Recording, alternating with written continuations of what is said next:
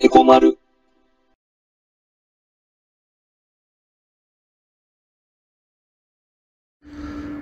えー、丸です。えーこのチャンネルでは、経済を中心に、こう、政治やね、社会問題、で、民間とか、まあ、国家間も、うん、含めて、まあ、いろいろとみんなと一緒に学んでいくことで、投資や、まあ、資産運用に強い体質になっていこうよねっていう、まあ、そんな趣旨で、ラジオのように、えー経済の基本から、まあ、今起きてる出来事まで、まあ、これからいっぱい話していくからね。で今回は前回の続きで、えーまあ投資が必要不可欠になる時代っていうテーマね。で、まあ前回最後にこう自分のライフスタイルに合った、まあ投資先をね、選ば選ばなきゃ絶対ダメっていう話をしたと思うんだよね。うん。でまずね、あの、個人でできる投資の種類を紹介したいと思ってたんだけど、まあそれよりも先にさ、投資とかお金について、もう少しこうね、少しずつでも話していった方が、まあいいかなと思ったんで、うん。まあそうしちゃおうかなと。うん。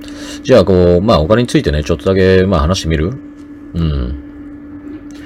まあ、まあ日本人ってさ、ね、うん、あんまりさ、お金の話をおっぺらにしないでしょ？うん。まあ、癒しっていうかさ、汚いっていうかさ、まあなんかね、変なイメージ持ってるからか、うん。あまりお金の話をしたがらないんだよね。うん。で、ね、海外ではどうかっていうとさ、まあ俺も一部しか知らないんだけど、まあお金については割としっかり学ぶ、こう、教育がなされて、なされてるっぽいよね。うん。だからさ、お金の話がいろんな場で出るのは当たり前だし、こう、まあ重要っていうかね。まあそれくらい普通のことと捉えてる感じがするんだよね。うん。まあさ、仕事だって結局ね、お金なわけだし、まあお金次第っていう意味じゃなくてね。うん。まああとは教育だってさ、医療だって、まあ文化だって、うん、あと、それこそさ、まあ趣,、まあ、趣味とか娯楽だってそうだよね。全部さ、お金が関わるでしょうん、だからさ、まあお金をし、の話をさ、しない方が、ね、本当おかしいくらいなわけじゃん。うん。じゃあなんでさ、日本人はあまりお金の話をしたがらないのって、うん、普通に思うよね。だからこれはね、あのーまあ歴史がさ、大好きなさ、友人がいてね、うん、特に日本史大好きでさ、で、前に、まあ彼とさ、酒飲んだ時に、まあ聞いた記憶なんだけど、うん、まあ江戸時代ね、こう、日本全体が貧しかったからそうなっちゃったって話だったんだよね。うん。まあこれ合ってるのか合ってないかわかんないんだけど、まあ一理あるなっていうふうには思ったんだけどさ、そう、まあ実際はね、こう天皇やさ、まあ、将軍もさ、含めて、まあ質素倹約に努めるってことがさ、まあ美徳とされてたわけでさ、ね。うん。まあ贅沢はあまりね、良くないっていうかね。うん。まあそれでもさ、意外とさ、農民はそうでもなかったっていう話もあるわけよ。うん。で、江戸時代はね、こう約ね、85%が農民だったらしいんだけど、うん。でも今と違って、その頃の経済はさ、まあ国内の経済ね。うん。まあお米の重要性ってさ、ものすごく高かったんだよね。うん。だからさ、そのお金を、お米をさ、作ってる、こう、農民っていうのはさ、そんなに貧しいわけではなかったってことなんだと思うんだけど、だからみんながさ、知っての通りね、あお米にはさ、ほら、税金がかかってたでしょまあいわゆる年貢米ね。うん。だからさ、年貢米の取り立てでさ、農民が苦しんでる姿なんかがさ、まあ映画とかドラマであってさ、農民は貧しいみたいなイメージができちゃったんだけど、でも実際さ、江戸時代ね、中頃にはさ、こう、農耕の技術とかもさ、まあ発展してさ、お米の収穫もさ、飛躍的に上がったそうなんだよね。まあ文献によるとね。うん。でさ、こう、まあ、検地ってあるでしょ？まあ、納める年貢の量をさ、決定するために測るわけなんだけどさ、ね、あのーまあ、神殿開発をさ、ね、新しいね、田んぼの開発をね、除いて、まあ、江戸時代最初の方にはさ、その検地っていうのは全て終わっちゃってたんだってさ。うん。だから収穫量がさ、その後にさ、こう増加したとしても、まあ、支払う年貢米の量はさ、変わらない状態だったらしいんだよね。うん。まあ、てことはさ、まあ、農機具も改良されてさ、もっともっと効率的な、こうね、農作業が進んでいったわけだからさ、まあ、飢饉とかね、うん、そういう時以外はってこと、ね、そういう話なんだけど、まあ、飢饉ってさ、あのーいわゆる農作物がさ、まあ、全然取れなくてさ、で、ね、人々が、なんていうの、上苦しんじゃったっていうような、ね、そういう時期のことね。で、そういう時期以外は、やっぱりどんどん収穫量が上がってるのにさ、ね、年貢米はさ、ね、江戸時代の最初からずっと変わんないわけだから、うん。まあ、実は農民はさ、ウハウハだったかもしれないよね。うん。まあ実際にさ、まあ武士の方がさ、貧しかったらしいじゃんうん。まあでもまあさ、あまあその頃ほら、地位があった社会だからさ、ねあのー、まあ農民もさ、収入が多くてもあまりこう、浪費はしなかったっていう話だけど、うん。まあだから食うにね、困るっていうのはさ、一部の話？うん。なわけだけど、まあ、さっきも言ったようにさ、こうね、まあ天皇や将軍もさ、含めてこう質素倹約に努めるみたいなね。それがさ、こう、いわゆる本当に美徳とされてた社会なわけだから、うん。まああまりお金の話をしないっていう国民性みたいなものが、まあその辺から根付いちゃったってこと、まあなんだと思うんだけど、まあね、これはまあ一理あるなと思うし、うん、まあ本当そうなら歴史は重いなと、本当改めて思うんだけど、うん。まあ、でさ、この話ってさ、江戸時代からの話なわけだからさ、ね、まあ、いわゆる400年前で1600年がね、関ヶ原だから、まあ、スタートしたってことじゃんじゃあ、その前ってどうだったのって、まあ、普通思うでしょ。うん。で、これさ、まあ、これについてはね、確かこう、うん、あの、インベスター Z ってさ、漫画をね、見たんだけど、うん。で、これ投資をね、テーマにした漫画でね、うん。で、その作者の三田則房さんってね、いう、あの、漫画家さんが、その話の中でさ、言ってるんだけど、うん、ちょっと記憶がね、間違ってたらごめんなさい。で、まあ、きっかけはね、本能寺の変で、で、その時さ、こう、徳川家康がさ、あの、織田信長に招かれてさ、あの、堺にいたらしいんだよね。うん。でさ、こう、まあ、本能寺の変みたいなのが起きたから、ね、あの、まあ、船も使ってさ、こう、すっ飛んでさ、愛知県の、いわゆる岡崎までさ、まあ、逃げ帰ったっていうね。うん。で、その頃はさ、こう、百姓とかもさ、褒美目当てにね、落ち武者狩りなんかしてたからさ、本当に命からがら逃げたっていう感じだったみたいなんだけど、で、その時の経験から、まあ、徳川家康はさ、ね、貧しくてもさ、平和な社会を作ろうって、もうほんと強烈に思ったみたいなね。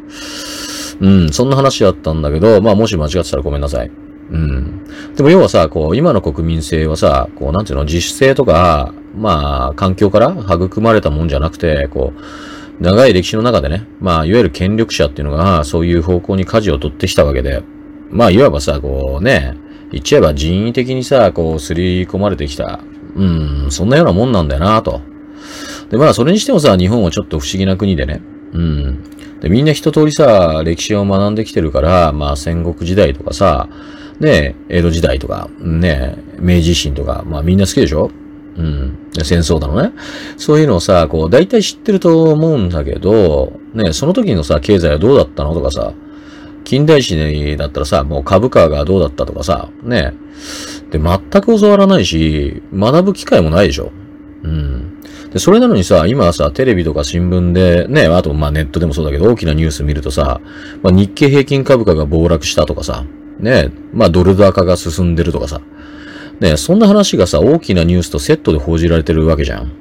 うん。で要はさ、まあその情報が必要な人がいるから報道されてるわけでしょうん。ってことはさ、みんなとは関係ないところでさ、ね、実はちゃんとお金の話はされてて、ね、で、それらの人たちだけがお金について得をしてるっていうね、そういうことかもしれないわけだよね。うん。でもしそうだとさ、なんかちょっと腹立つでしょうん。でもさ、こう知らないってことは、まあ残念だけどそういうことだし、ね、まあ仕方ないってことになっちゃうんだよね。うん。まあ今日もさ、ここで、まあ時間なんでね、あの、ここまでにするんだけど、うん。まあ、これからもっともっとね、まあ、こういうお金についていろんな話をしていくからさ、ね、まあ経済もそうだし、お金についてもそう、投資もそうだし、まあ本当に一緒にいっぱい学んでいこうよね。うん。で、次回ももう少しお金についてね、話そうと、ね、話そうかねと。うん。ではまた次回ね。おやすみ。エコマル。えー、後半は、えー、まあ、前半のような経済全般の基礎的な話じゃなくて、まあ、今起きてる出来事についてとか、こう、今話したいこと、まあ、トピックとしてこれからいっぱい話していくから、まあ、まだまだ眠くない人は聞いてくれたら嬉しいよ。えー、ちょっとね、前回の続きになるけど、もう少しね、これからの世界について触れていこうと思うんだよ。で、最近さ、こう、ね、5G って耳にすることあるでしょ？ん、そもそもさ、G って何？って思ってる人が多いと思うんだけど、まあ、G はね、ジェネレーションの G なんだよね。うん。で、つまり、第5世代ってこと。ねえ、いつの間に第5世代？って思うかもしれないけど、まあ実はちゃんとさ、こう、1G、2G、3G、4G って時代は過ぎてるんだよね。でね、この 5G だけど、まあ勝手にさ、こうサムスンとかさ、アップルとかさ、まあそういうところがこう動き出したわけじゃなくて、まあ一応国連のさ、あの国際電気通信連合っていう、まあ専門機関があるんだけど、そこがね、2015年9月に、まあ言い出したんだよね。で、まあ簡単にまとめるとさ、これ高速大容量。うん。で、高信頼で、低遅延通信。うん。そんで、こう、多数同時接続ってね、まあ、この3つの特徴を持つっていうね。うん。で、何のためにっていうとね、まあ、デジタルトランスフォーメーションなんだよ。うん。デジタルトランスフォーメーションを、まあ、実現するためなんだよね。うん。だ要はさ、5G はその基礎の一つってことだよ。うん。ちょっとわかんない人ね、いるかもしれないね。まあデジタルトランスフォーメーションってのはさ、まあ前回ちょ、ちょっとね、あの言葉に出したけど、ね、ほんと詳しい人からだとさ、ね、見たら怒られちゃうかもしれないけど、まあ簡単に言うと IT をフル活用した世界のことだよね。うん。で、それに必要なのが 5G ってことなんだよね。じゃあさ、こう、1G とか 2G とか 3G、4G って何？って、まあ気になるよね。うん。で、もうね、ほんとこれ簡単に言うけど、1G っていうのは、あのー、ショルダーフォンね。うん。ほら、昔さ、肩にかけてたさ、でかい、こう、電話？あのー、見たことある人もいいでしょでもあの、お笑いの女性がさ、しもしもなんてやってるあれね。うん。まあ、アナログ式のね、うん、あれが、まあ、1G。で、次は 2G でしょ？で、この 2G でメールやさ、ネットができるようになったんだけど、うん。まあ、覚えてる人も多いと思うんだけど、i モードとかさ、EasyWeb とかね。懐かしいでしょ？まあ、ここでさ、デジタル化って言っていいよね？うん。で、3G になると、もう最近になってくるから分かる人も多いと思うんだけど、あの、iPhone3G とかあったでしょ？まあ、通信速度が一気に上がって、まあ、いわゆるサービスコンテンツがめちゃくちゃ増えたんだよね。うん。で、そんで 4G。まあ、今、ほとんどの人が使ってるのが 4G だと思うけど、4G は、こう、さらにね、通信速度が飛躍的に上がったから、ね、あのー、ゲームとかさ、動画とか、いわゆる大容量、大容量の、こう、コンテンツを、もうストレスなく、こう、楽しめるようになったわけよ。うん。で、この新しく次の 5G でね、で 5G と 4G をもう比較しちゃうと、もうほんとね、驚くほど進化してやってんだけど、通信速度はね、20倍。で、あの、遅延はね、10分の1。で、同時接続台数は10倍って、そんな風に言われちゃってるわけよ。うん。正直さ、もう今の 4G でもうそれなりに満足してると思うんだけど、ね、もう使い切れるってくらいの感じなわけよ。うん。じゃあさ、5G で何ができんのって言うと、まあ、医療とか、まあ、災害復旧での、こう、まあ、遠隔操作とかね。うん。で、あとほら、自動運転とか。うん。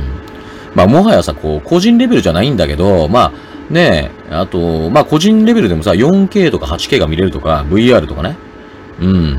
こう、まあ、そういう感じで、まあ、いろいろとさ、個人が楽しめるコンテンツもあるんだよ。うん。でも、こう、まあ、大きく見ると、個人の、こう、モバイルネットワークじゃなくて、もうね、社会のモバイルネットワークっていう感じだよね。うん。でも、も、まあ、モバイルっていうのはさ、あのー、まあ、移動式の端末ね。で、えー、っと、あと何がわかんない ?4K とか 8K わかんないかな ?4K とか 8K っていうのは、まあ、テレビでさ、こう、ね、まあ、今見てるフルハイビジョンが 2K なわけよ。うん。で、4K っていうのは 2K の4倍。で、8K っていうのは16倍の、えっとね、画素数ってことなんだよ。うん。だから、こう、高画質、高画質ってことで、まあさ、立体感とかさ、こう、色彩がアップするからさ、ね、よりこう、リアルでさ、なんつうの、臨場感のある映像が、ね、えー、楽しめる技術って感じかな？うん。で、この K っていうのはね、1000、あのー、えー、何、えー、100の次の1000ね。うん。の、この線の意味するから、うん。その単位なんでね、用語なんでね。だから、水平方向に、まあ、4K だと4000画素数ってことね。で、8K だと8000画素数ってこと。うん。実際にはもうちょっとね、3900何本なんだけど、うん。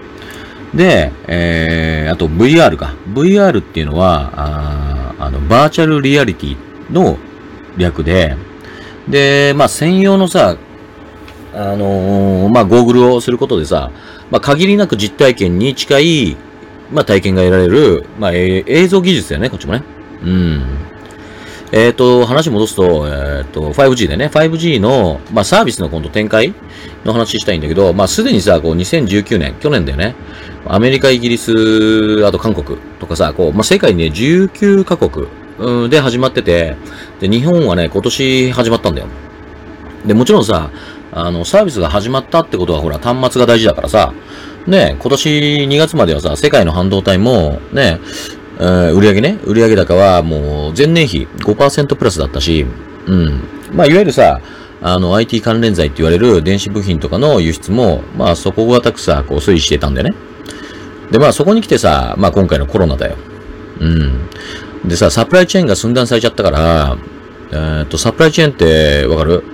ね、サプライチェーンっていうのはね、ちょっと単純に言えないんだけど、まあ、今の社会はさ、あの、世界中、こう、いろんなところでさ、部品をさ、あの、分担して作ってるでしょ？うん。で、それをさ、最終的にさ、こうメーカーに集めて、で、製品を組み立てるわけじゃん。うん。で、それがさ、こう最終的な製品として、それで販売されるわけじゃん？で、いわゆるこの一つの製品を完成させるまでの、こう、部品とかのさ、調達ラインを、まあ、サプライチェーンって言ったら、まあいいのかなって、イメージ的にね。うん。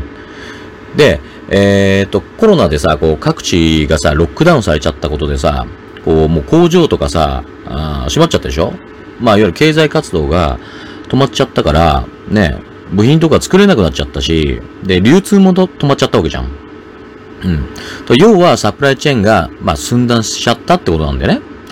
うん。だから、短期的には、こう、世界で生産が、まあ、やっぱ落ち込むよね。うん。で、でも、このコロナはさ、まあ、IT のさ、重要性っていうのをさ、もうね、知らしめた結果になったじゃん。まあ、前回さ、いろんな国がさ、こう、IT 駆使したってね、話したでしょ？このコロナと戦うのにね。うん。でだから、こう、比較的さ、まあ、世界の傾向として、か、まあね、旅行とかレジャーとか外食にさ、向かってたわけよ、思考がね。だけど、もっとさ、こう、高機能なね、スマホとかタブレットとか、まあ、コンテンツもそうだけどね。そういう IT 製品とか、まあ、技術とかサービスに、こう、思考がね、向かう可能性が、まあ、高くなっちゃったんだよね。うん。だからさ、まあ、まあ、そうなるとさ、やっぱりサービス業は、まあ、落ちる。で、IT 産業は今度上がるっていう、そういう構図になるかもなって、うん、そう思うんだよね。で、やっぱそれだけじゃないんだよ。さあの、さっき言ったさ、サプライチェーンに触れたけど、もうこれもさ、多分劇的に変わる可能性が大きいわけだよ。うん。まあ、だってさ、中国はさ、こう、世界の工場だってね、言われてたんだけど、もうすでに分散が始まってるでしょ？うん。リスクが高いから一つに、あの、集中してるとね。で、まあ、今までさ、こう、ね、商社をかませてさ、安いコストで部品とかさ、調達できるなら、もうほんと地球の裏側でもさ、プラント、ね、まあ工場ね、工場とか作ってさ、もうで、それで供給させてたんだけど、もはやさ、こう、マンパワーがね、不要な時代に移るわけだからさ、ね、まあ、潜在力のある新興国とか、まあそういうところの重要性がやっぱアップしていくよね。そうすると、やっぱ世界経済全体で、こう、多様な利害の工作が加速するよなと見てんの。うん。メーカー側もサプライチェーンの一端もさ、AI とかさ、ね、IoT とかね、あの、分野産業、そういう分野産業を、あの、集積できる国に、こう、注目が集まるようになるよね。うん。まあ、ちょっと時間だから今日はここまでなんだけど、まあ、もう新しい世界って言ってもいいような、まあ、IT フル活時代に進んでるわけよ。だからさ、まあ、俺もみんなもさ、やっぱこれにしっかりさ、しがみついていかなきゃいけないよね。うん。じゃあまた次回ね。うん。おやすみ。